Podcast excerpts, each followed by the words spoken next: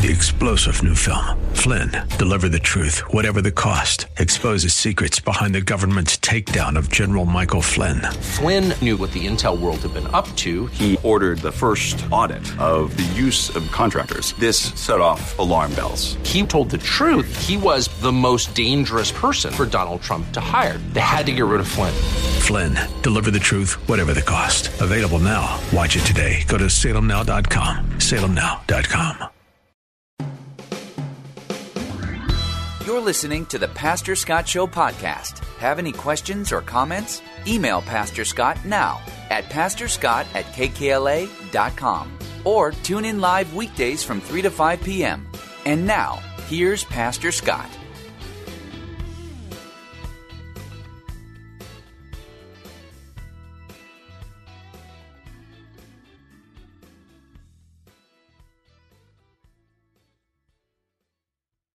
Good afternoon, ladies and gentlemen.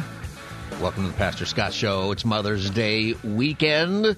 Alert, alert, alert, Mother's Day weekend. In case you have forgotten, we will talk about that a little bit later. But today is Open Line Friday.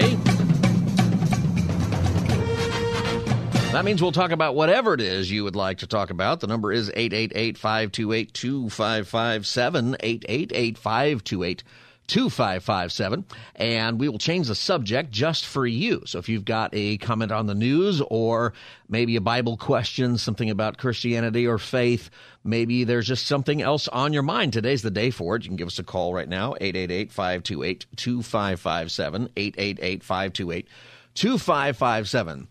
There are so many different things happening in the news today. Obviously, probably the biggest thing is the end of Title 42, which has changed overnight.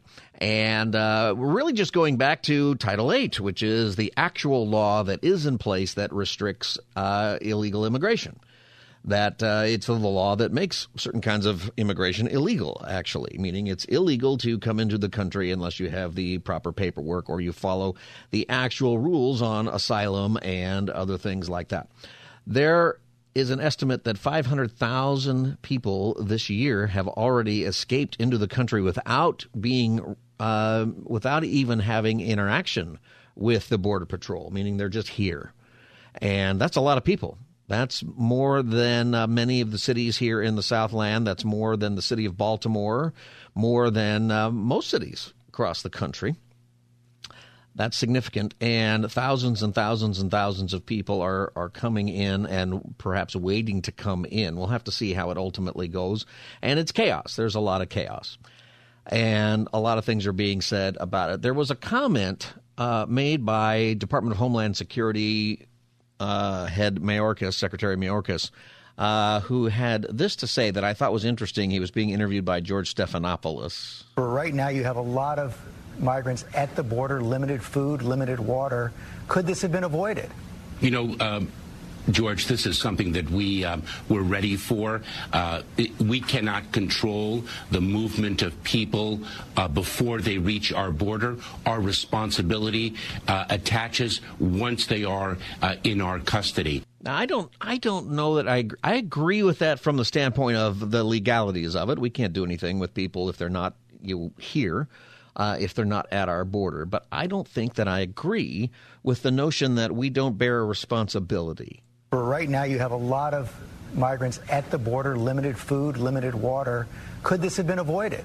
You know, See, I think it could have been avoided, but not necessarily something that would have been avoided in the last few weeks or months, maybe not even years. Um, George, this is something that we um, were ready for. No, we're not. We're not ready for it. If we were ready for it, we would be witnessing the great work of our government and Border Patrol and federal agencies and state agencies working hard to contain and work through this crisis. Uh, we cannot control the movement of people uh, before they reach our border. Our responsibility uh, attaches once they are uh, in our custody. So we you know that last part, yeah, we we've got things that we can do here uh, with that.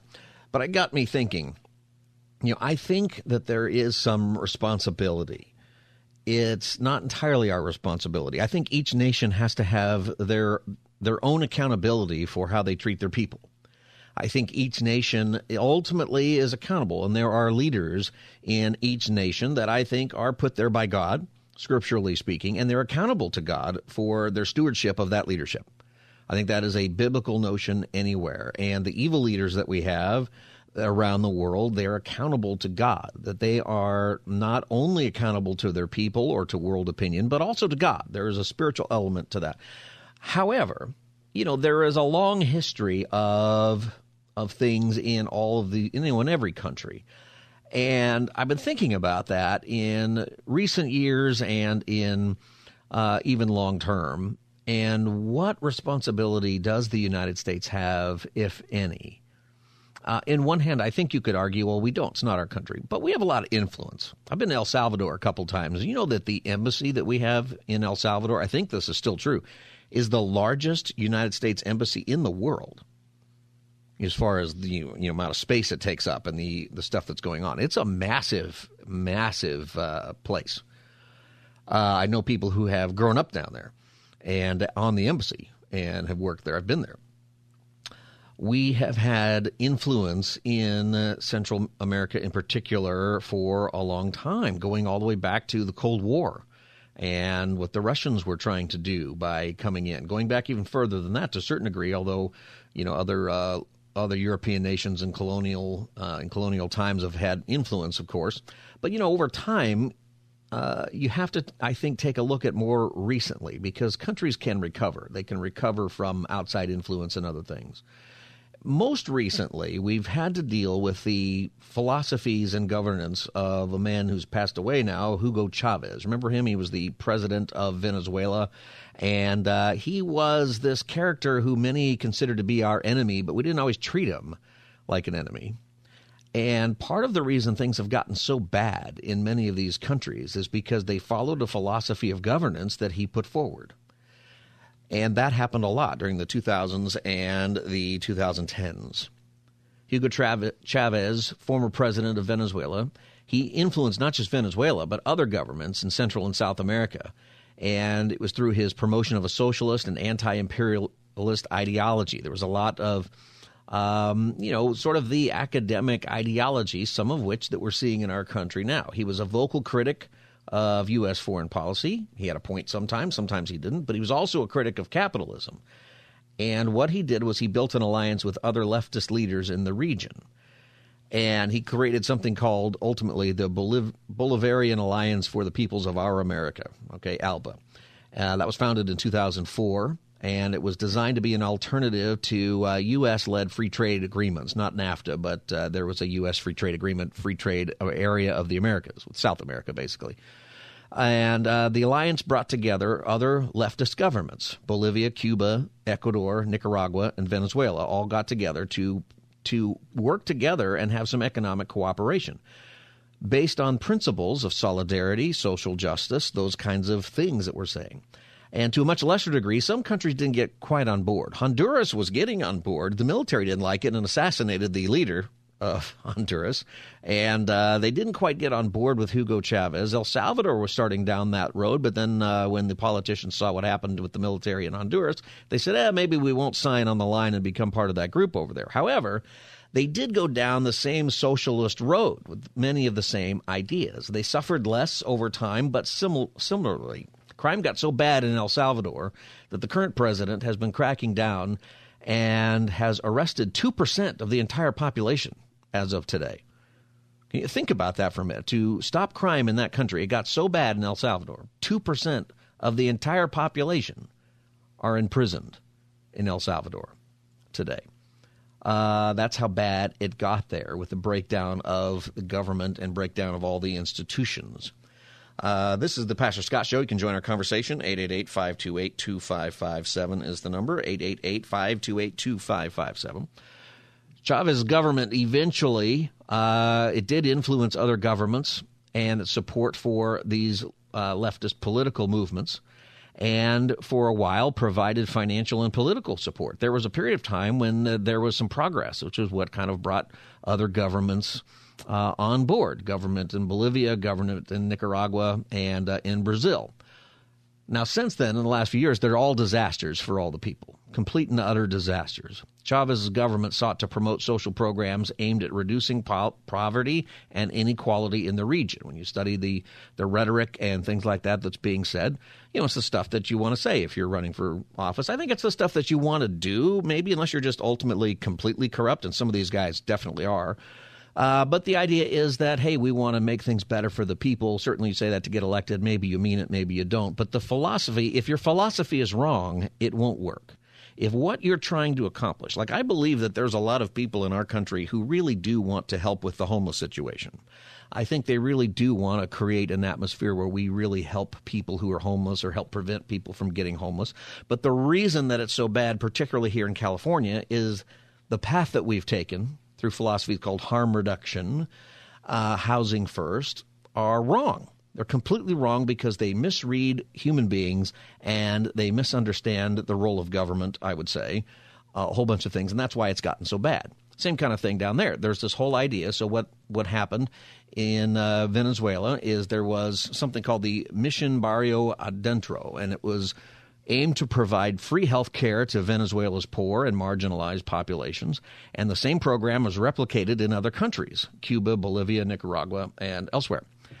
These programs expanded to health care, education, housing for the poor, mar- and other people. Uh, and also, Chavez's government nationalized key industries, the oil, and oil is huge in Venezuela. Venezuela ought to be a very wealthy nation because of their oil. It's not. Uh, telecommunications also could be huge from Venezuela. And they use the profits from these companies, the oil profits, the telecommunications. And telecommunications has become huge in a lot of countries around the world because you can put up a cell tower and actually give people communication today.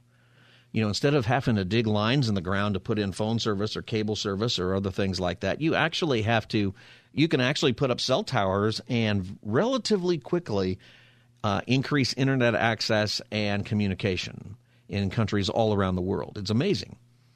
And this was a great opportunity in Venezuela to do this. And the way they're going to fund the health care for everybody and education and housing and all of that was through nationalization of these uh, industries, oil and telecommunications in particular. And for a short time, there was an actual benefit for people in Venezuela. The World Bank says that for a short time, poverty rates actually went down. However, these policies could not be afforded.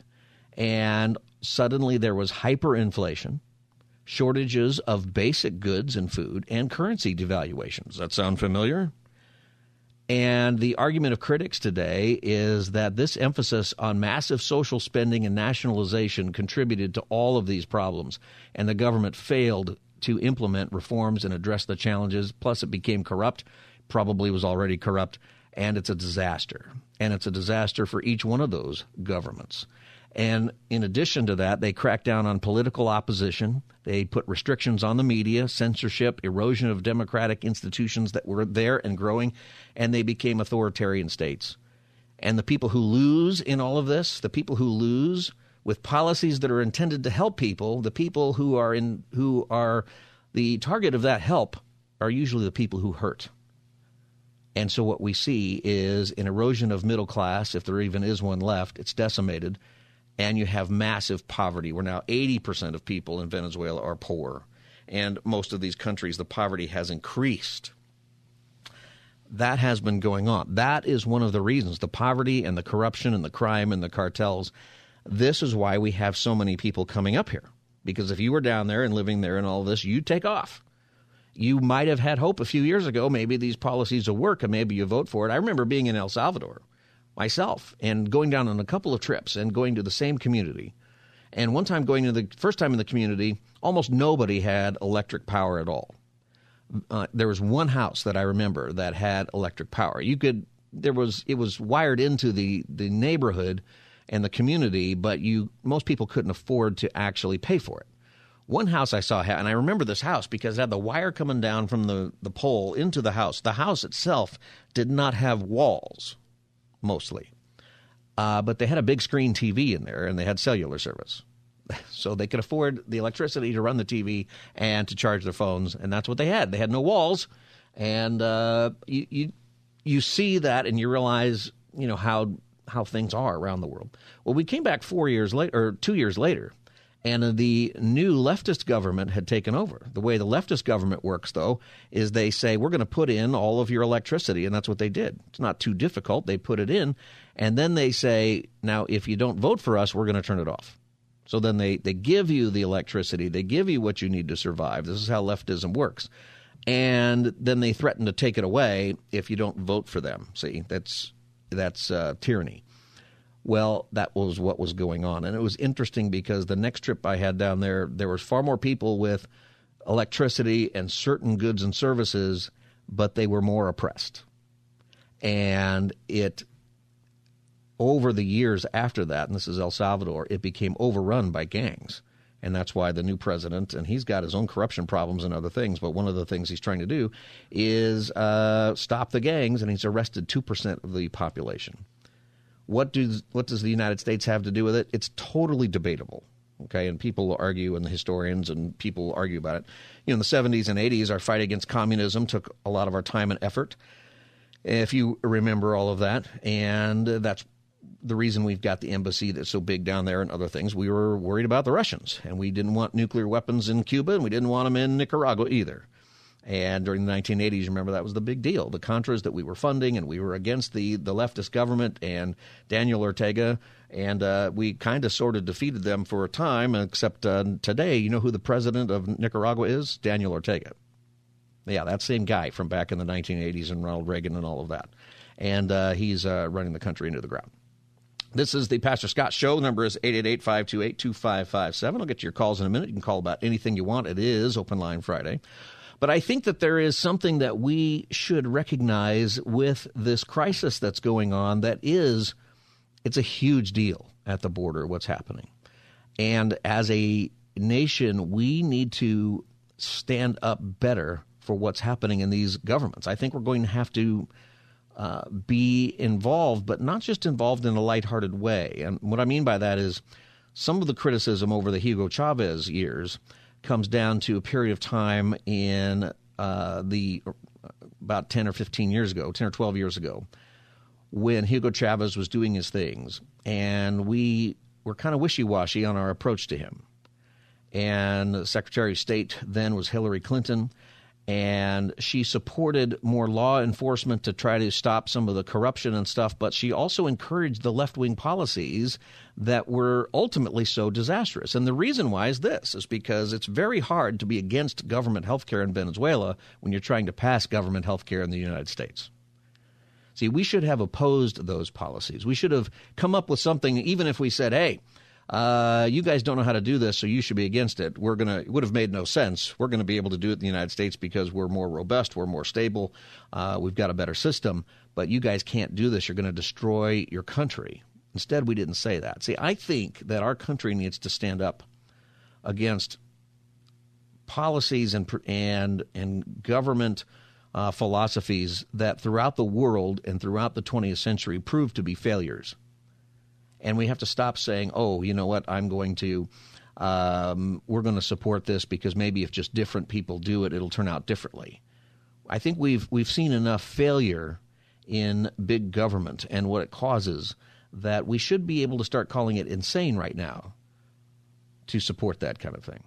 So I don't know how you feel about that, but I feel like the United States has an obligation in this hemisphere in particular to speak out for um, a better free market, to acknowledge the problems of capitalism, but also acknowledge that capitalism is a way that has actually brought people out of poverty. You can get people out of poverty for a short term, like they did in Venezuela, by paying their health bills and paying for all of their bills from the government standpoint. But if you don't have, uh, if you're paying, if you're doing that in debt, you're just going to create inflation and eventually collapse. And how are we doing in our country now? One of the reasons I think we're unable to take care of people today is because we are so badly in debt and we continue to follow policies that do not work, that go against the human characteristics. You know, if you say to people, uh, we we don't want you to feel like you can't be a drug addict if you want to, so we're going to create safe spaces for you in our cities to do drugs openly. Uh, you know what people are not going to say? People who have addictions, people who have troubles, people who have mental health issues, they're not going to say, oh, thank you for that, but I'm going to try to get well. No, they're going to move here to California, like they're doing, uh, so they can take drugs. That's what they're doing. There is, I think, some responsibility. I think future administrations are going to have to stand up for government by the people, for democratic principles that have been proven to work, however flawed they are, and they are. We cannot support philosophies of government that have proven time and time again to make people poor, to hurt people. And there's something to be said for that, and I think we are struggling with that in our own country today. 888 528 2557. 888 528 2557. Let's go to Nora in Orange County. Welcome to the Pastor Scott Show. Hi, thank you. Hi, Nora. Uh, listening to your show, listening to it every day on my way to work. Oh, thank Very you. enlightening. But um, I, I agree. Well, what, what is going on? It is so crazy, insane. I mean, there used to be, you know, uh, a slight difference uh, between um, the left and the right. It wasn't too far apart, you know. But now it's just it's so far apart. Our ideas are so crazy. I've never heard democracy thrown out more times in this administration than, than any other administration. And, um, you know, the Constitution actually protected us from things of such nature. Um, you know, we're not a democracy, and all of a sudden, oh, you know, our democracy is in jeopardy, and it's every other word I hear from the administration about how our democracy is in jeopardy. But that's what the Constitution uh, was protecting us from. Well, I think I, I just, you know, I think that we are in a place where we have we've got really far left and some really far right. You know, and there's like really far. Like there's there's off the cliff on both sides, but the far left right now has a lot more power uh, in the United States. And the threat about democracy, you know, I think when you are um, you know, an interesting thing that's going on is there's this huge argument over on CNN about whether or not they should have allowed Donald Trump to speak on that network. I don't know if you follow that, but he had a, a yes. town hall, and I mean, they're crying about it over there, and like they shouldn't have allowed him to speak. And CNN is actually saying, well, wait a minute, he's the front runner. You got to let him speak.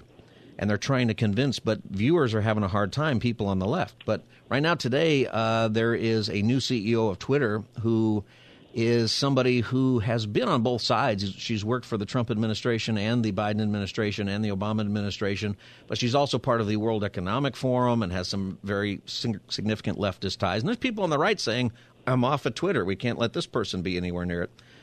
And we don't want to hear anything she has to say. Whenever we're shutting down speech, we are hurting ourselves. And we have to, I think we've got to be in a country that can get back to making a good argument about things, to put things on the table and say, this works and this doesn't work. And my view is that we need to move away from left and right and get back on the page of up and down. What works, and let's do that and go up, and let's discard the things that we know don't work and leave that behind. I agree. That's the I direction. Agree. I also think, you know, as we, the people, we need to be a little more vocal and not just, you know, it almost seems like we're being, um, you know, well, we are being silenced, but uh, we're being kind of being uh, bullied into it. Where I think, you know, a lot of the public, if they spoke up, really, um, they'd have to acknowledge it and, and address it. Yeah, but nobody's we, really saying we anything. need to do that. I got an example of you of some people who are doing that uh, right now, actually in Chicago. That's pretty interesting with all this. I'll play that as soon as we get back. I got to go to a break here, Great. Nora. Thanks for calling the Pastor Scott Show. It is Open Line Friday. We'll talk about whatever it is you'd like to talk about. 888-528-2557, 888-528-2557. I see your call up there, Oscar and others. I'll grab your calls as soon as the Friday edition of the Pastor Scott Show continues. Stay tuned. You're listening to the Pastor Scott Show podcast. Have any questions or comments? Email Pastor Scott now at pastorscott at kkla.com or tune in live weekdays from 3 to 5 p.m. Now, back to the show. Politically, having over 500 people in our community would completely wipe out any interest we have. Are you aware that there are immigrant advocates at state houses all over this country right. who are who are advocating for non citizen voting in local elections. What if that happened here? That would change the mindset of what we as a black community need to thrive here in Chicago. That's a concern of ours.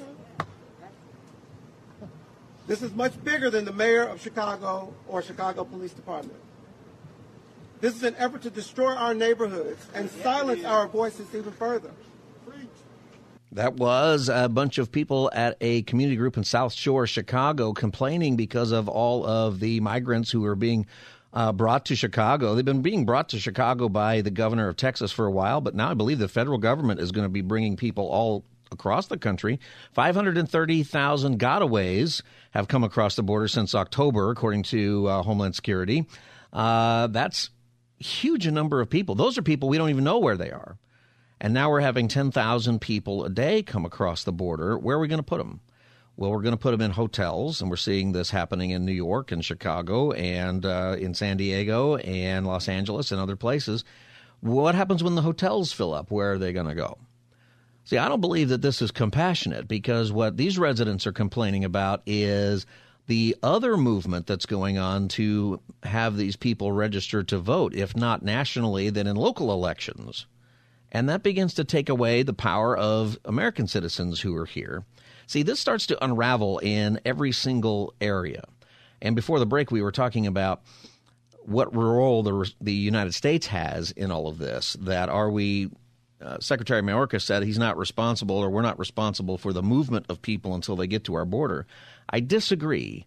I think when the people who run Chicago and the people who run New York and the people who run San Francisco and the people who run uh, Los Angeles declare these cities to be sanctuary cities, and they say to the world, if you come here, we're not going to follow any of the federal laws with respect to immigration. I think those things are said to try to get votes and to try to uh, win people over as pretend compassion. But once the people finally arrive, what happens? Well, what happens is, is you can't take care of them, which means you're not serious about being a sanctuary city. It's one thing to say, hey, this is a place, come here and we'll take care of you. It's another thing to say that, and then when you show up to say, ah, you know what, we can't take care of you.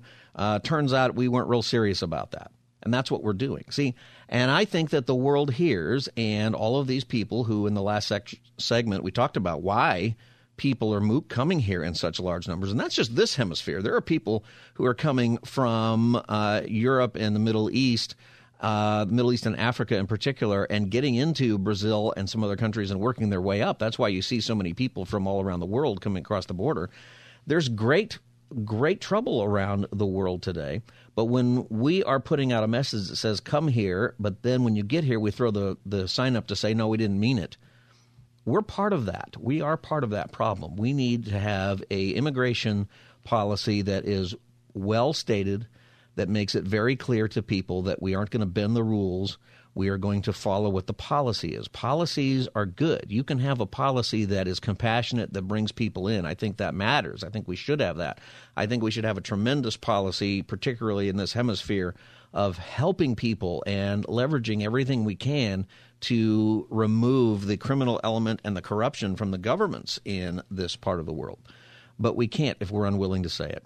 Uh, before the break, a caller talked about how we need to speak out. People are speaking out in Chicago, and I think that, and this is a you know this is a city. This isn't Republicans and Democrats. These are all Democrats. Everybody's a Democrat mostly uh, up there in that city, and it's good. People have to speak out um, against whoever is leading whatever party they're in if they're not making good decisions. What's important is that we really establish that this is a humanitarian crisis, and we're here South Shore residents responded with resounding rejection. While this crisis may constitute an emergency for the city of Chicago, it does not constitute an emergency for the South Shore community Incoming migrants have overwhelmed district police stations by the hundreds.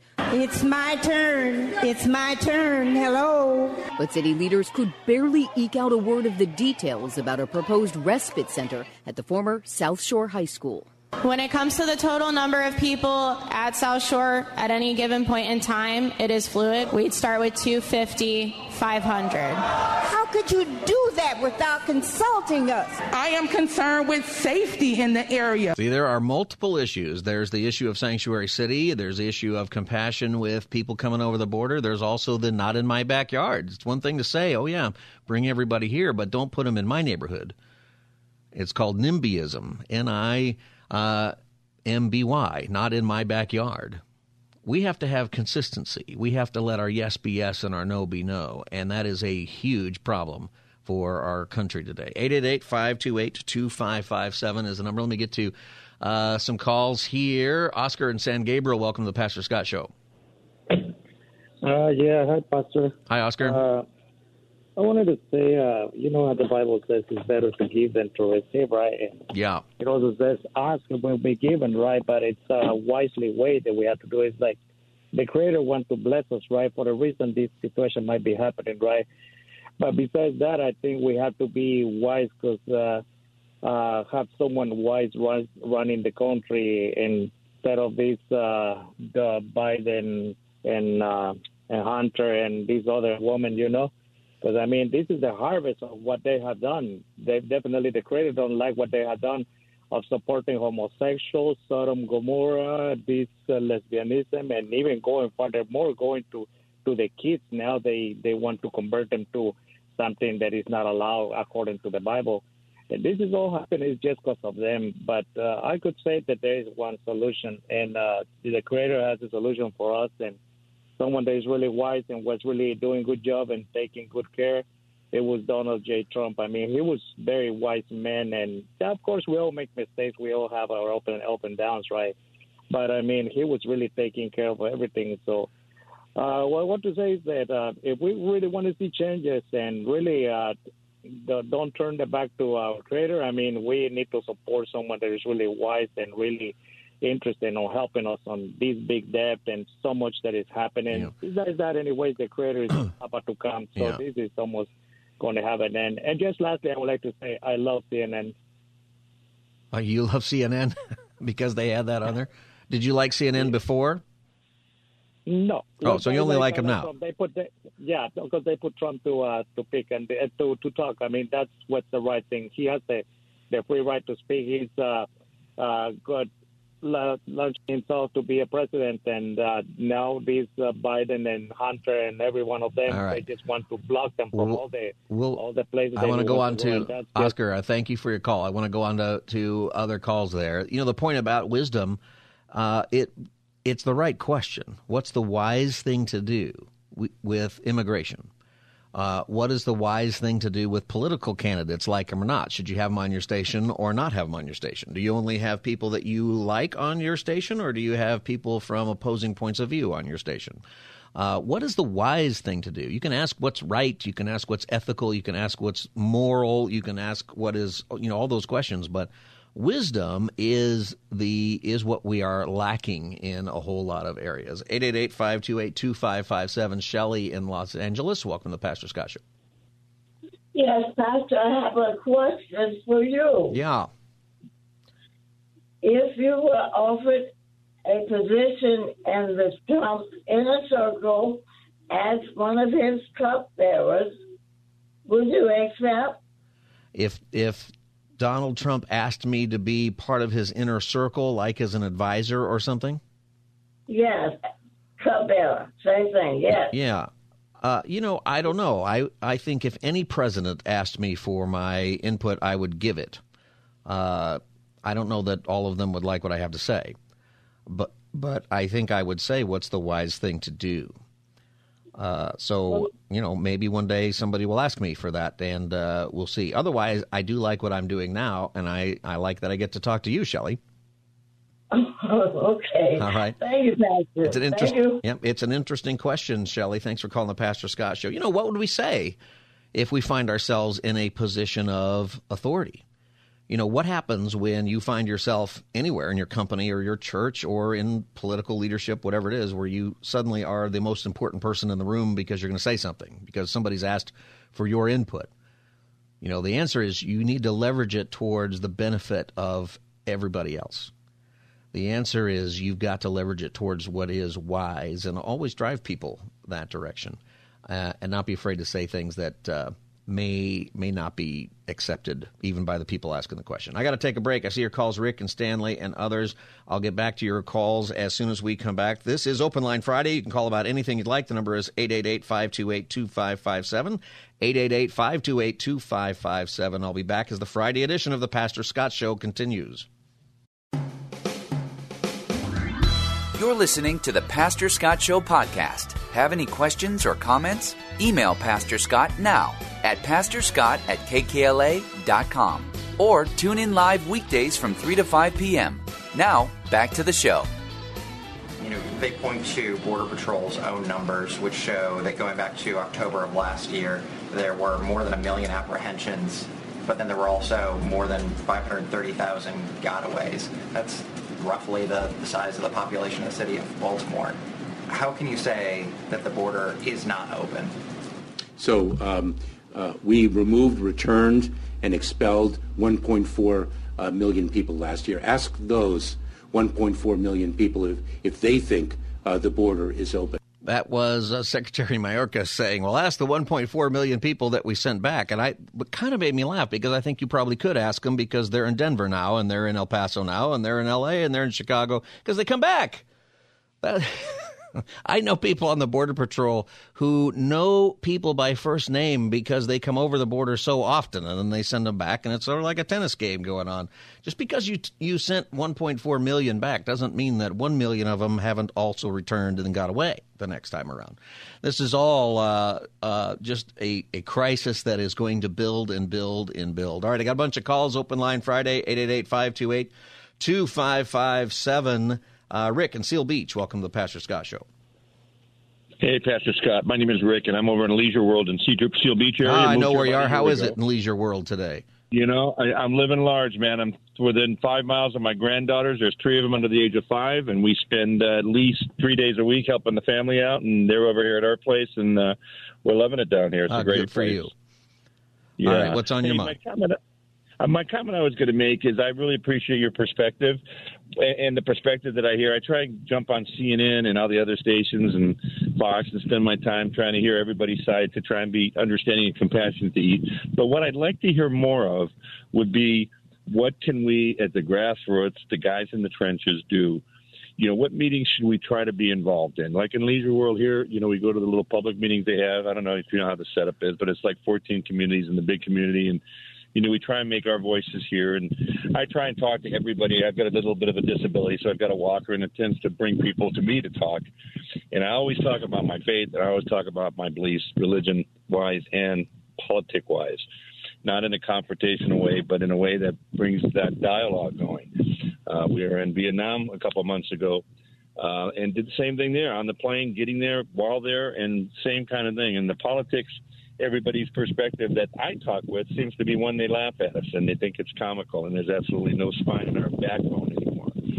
And I'm just wondering if you had a perspective on where can a guy like me that likes to do something Yeah. versus just sitting home and watching it, what can we do? Should we be writing letters to somebody? Should we be, you know, uh, running for certain commissions or business, you know, uh, perspectives or that kind of thing? So I'm going to sit back and let you talk to me and tell me what you think because uh, I value what you have to say. All right. Thank you very much for calling and enjoy uh, your time there at uh, Leisure World. I drove by that uh, not too long ago. Uh, you know, Rick, all of us, you know, I think part of the problem is we always say, oh, we got to speak out and we got to get involved, but most people don't have time or they don't have the ability to go, say, to a school board meeting or to show up at City Hall or at the county administration office and actually sit there. Uh, you know, one of the things you can do, like I said, is is write letters, but actually write them. You can't. What does not work is to just send out um, you know form letters that maybe you got from uh, some political organization. They don't count as more than one when they get all the same letter. Uh, on our program yesterday, we had uh, somebody who was uh, talking about teachers, uh, if you remember, and he's talking about regulations that are um, pending in Washington. If you go to websites, if you go to Sacramento's website, you can actually sign in and discuss events or put in your opinion. There are opportunities. We've had a couple on our show where you call in uh, and just be able to say, hey, I support this or I'm against this. Sometimes you got to give an argument, but sometimes you just need to say, hi, I'm. Uh, I'm calling from uh, Leisure World, and this is my opinion, and that's it. This is I'm for this or I'm against this. There are things that you can do, and we try to give out those numbers uh, whenever we can um, on this program. So what I would do is you go to the government websites where they are asking for your opinion. There's a regulatory one where you can you can give comment on regulations. There are committees that meet in Sacramento that take your calls and they don't want you to make an argument. They just want you to say I'm for or against. And you know, recently we with a lot of your help, people listening, we helped get passed, uh, at least through a Senate, California State Senate committee. Uh, it's SB 14, a rule that will make human trafficking a serious crime in California, which, from a legal perspective, it's not considered a serious crime today. And that has failed year after year. But this year it passed, and a big part of it was because people called up just to say they supported. And you know what? Politicians, you know, some people are more cynical than I am on this, but I think politicians, most of them, they would like to get reelected. And if they get the feeling that maybe they're on the wrong side of the voters in their district, they change their mind. And a lot of the crazy stuff that's going on right now is happening, you know, sort of behind our back because we don't pay attention we need to pay more attention. We need to write those letters. We need to call our representatives. It doesn't take long to just make a phone call. You don't always have to, you don't have to be philosophical. You just say I'm opposed to this or I'm for this. And that's one thing you can do. All right, 888-528-2557. Stanley in Los Angeles, welcome to the Pastor Scott Show. Hi, Pastor Scott. You know, I listen to you uh, usually because I love your comments and your sober approach. However, I just don't understand why you don't see what's going on in a little more passion. You know, Jesus went to the temple and threw out the money changers. He didn't ask for a meeting with the board of directors and ask for a change of the rules, whatever. He recognized something that was wrong. You know, what's going on right now in the United States is so obvious. All these people being flooding into the country without anything being done about it. Uh, to say, let's discuss it. we already have millions of people in the country now and it can be a whole change in the demographics of the elections in the in the future. Mm-hmm. I think you as a leader and you have a passion should have a little more passion. You're very sober. I like that. Uh, you during the day hear your calm words, but I think sometimes we have to have a little passion and recognize what's really going on. And I'd like to hear that from you. Thank you. All right. I appreciate your, your call, Stanley. Uh, 888 528 2557. I get to talk about this every day, so I'm passionate about it. But one of the things I'm also passionate about is actually getting something done and helping people get something done. I think I I believe that we actually can make changes in these things. I think unfortunately we're going to have to hurt first. That's what tends to happen. Uh, and that happens in our country, right? Is that we get very complacent. That's been part of our history. And even when we know change change needs to come, and that's the part that concerns me the most, is that we might have to hurt really bad. I don't think we have to wait it's like being uh, repenting in your life of something you don't need to repent of. You got to do it now because the longer you wait, the more it's going to hurt.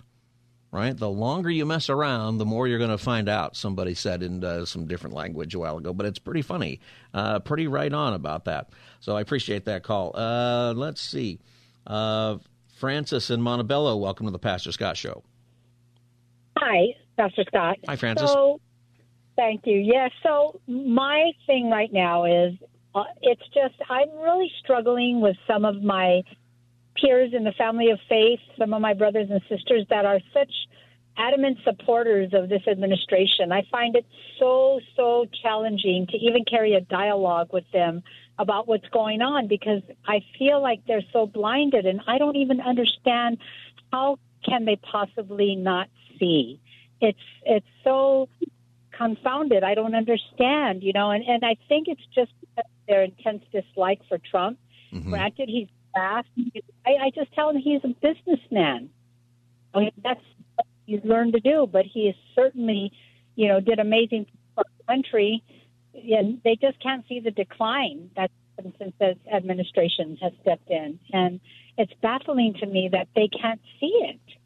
Well, I think, you know, people need to to look around, and maybe part of it is that we've become a country that puts too much um, credit or blame on Washington, and a lot of these problems have been developing for decades.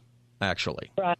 Right? And and part of it is because we we've become more about winning and losing on our side or even uh, I heard somebody say that Washington has become uh, like Hollywood, and people just have positive or negative opinions about the performance, except that it's real life, and we forgot that that Washington is real life.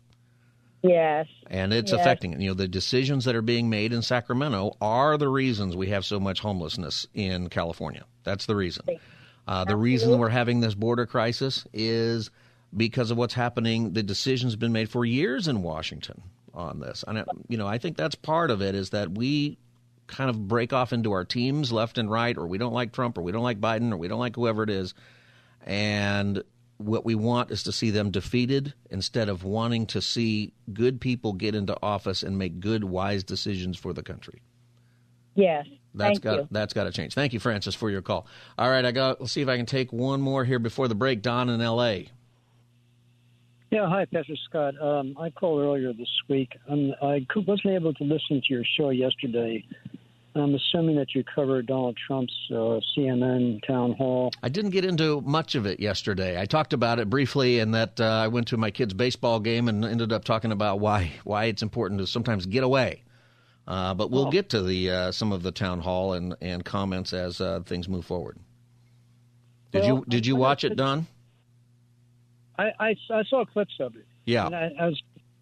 I, I, I do want to sit down and watch it. It's two hours long. That's quite a bit of time. you Yeah. know. Uh, I would like to study it or whatever, but um, uh, from what I read, uh, uh, Joe Scarborough, a former former Republican congressman on Morning Joe, Yeah.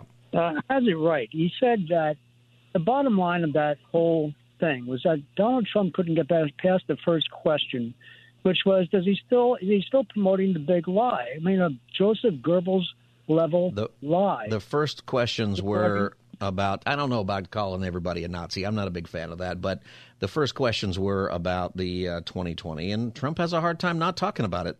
You know, and he was asked about it, so he's going to talk about it. But I think he probably would have talked point, about it anyway. Is, whether it's Joseph Goebbels or the communists or whoever, it's not a democratic attitude to play games with reality. Jesus said, "We shall know the truth, and the truth shall make us free." It's right there in our court system. The truth, the whole truth, and nothing but the truth. This man is such a volcano of lies. You can't even fact check him. But that's that was the problem with this entire forum is that he would not answer that question, which is such an obvious um, attempt to try to force his will upon the on, on the country. Hey Don, I'm way over time for the break. I gotta go, but uh, your point is taken. Everybody, this is Pastor Scott Show Friday edition. We'll be back open line Friday as the Friday edition continues. Stay tuned. Three star general Michael J. Flynn, head of the Pentagon Intelligence Agency, knew all the government's dirty secrets. He was one of the most respected generals in the military. Flynn knew what the intel world had been up to. He understood its funding. He ordered the first audit of the use of contractors. This set off alarm bells. The explosive new documentary, Flynn, Deliver the Truth, Whatever the Cost, uncovers the facts behind this scandal. Flynn told the truth. He was the most dangerous person for Donald Trump to hire. I find out the worst enemy that I'm going to face in my life is right here in America. They took my assessment and they wanted me to change it. And I was like, I'm not changing it. They had to get rid of Flynn. With in depth interviews, archival footage, and never before seen personal records of the man behind the headlines. I just felt like I was drowning. Flynn, Deliver the Truth, Whatever the Cost. Available now. Watch it today. Go to salemnow.com. Salemnow.com.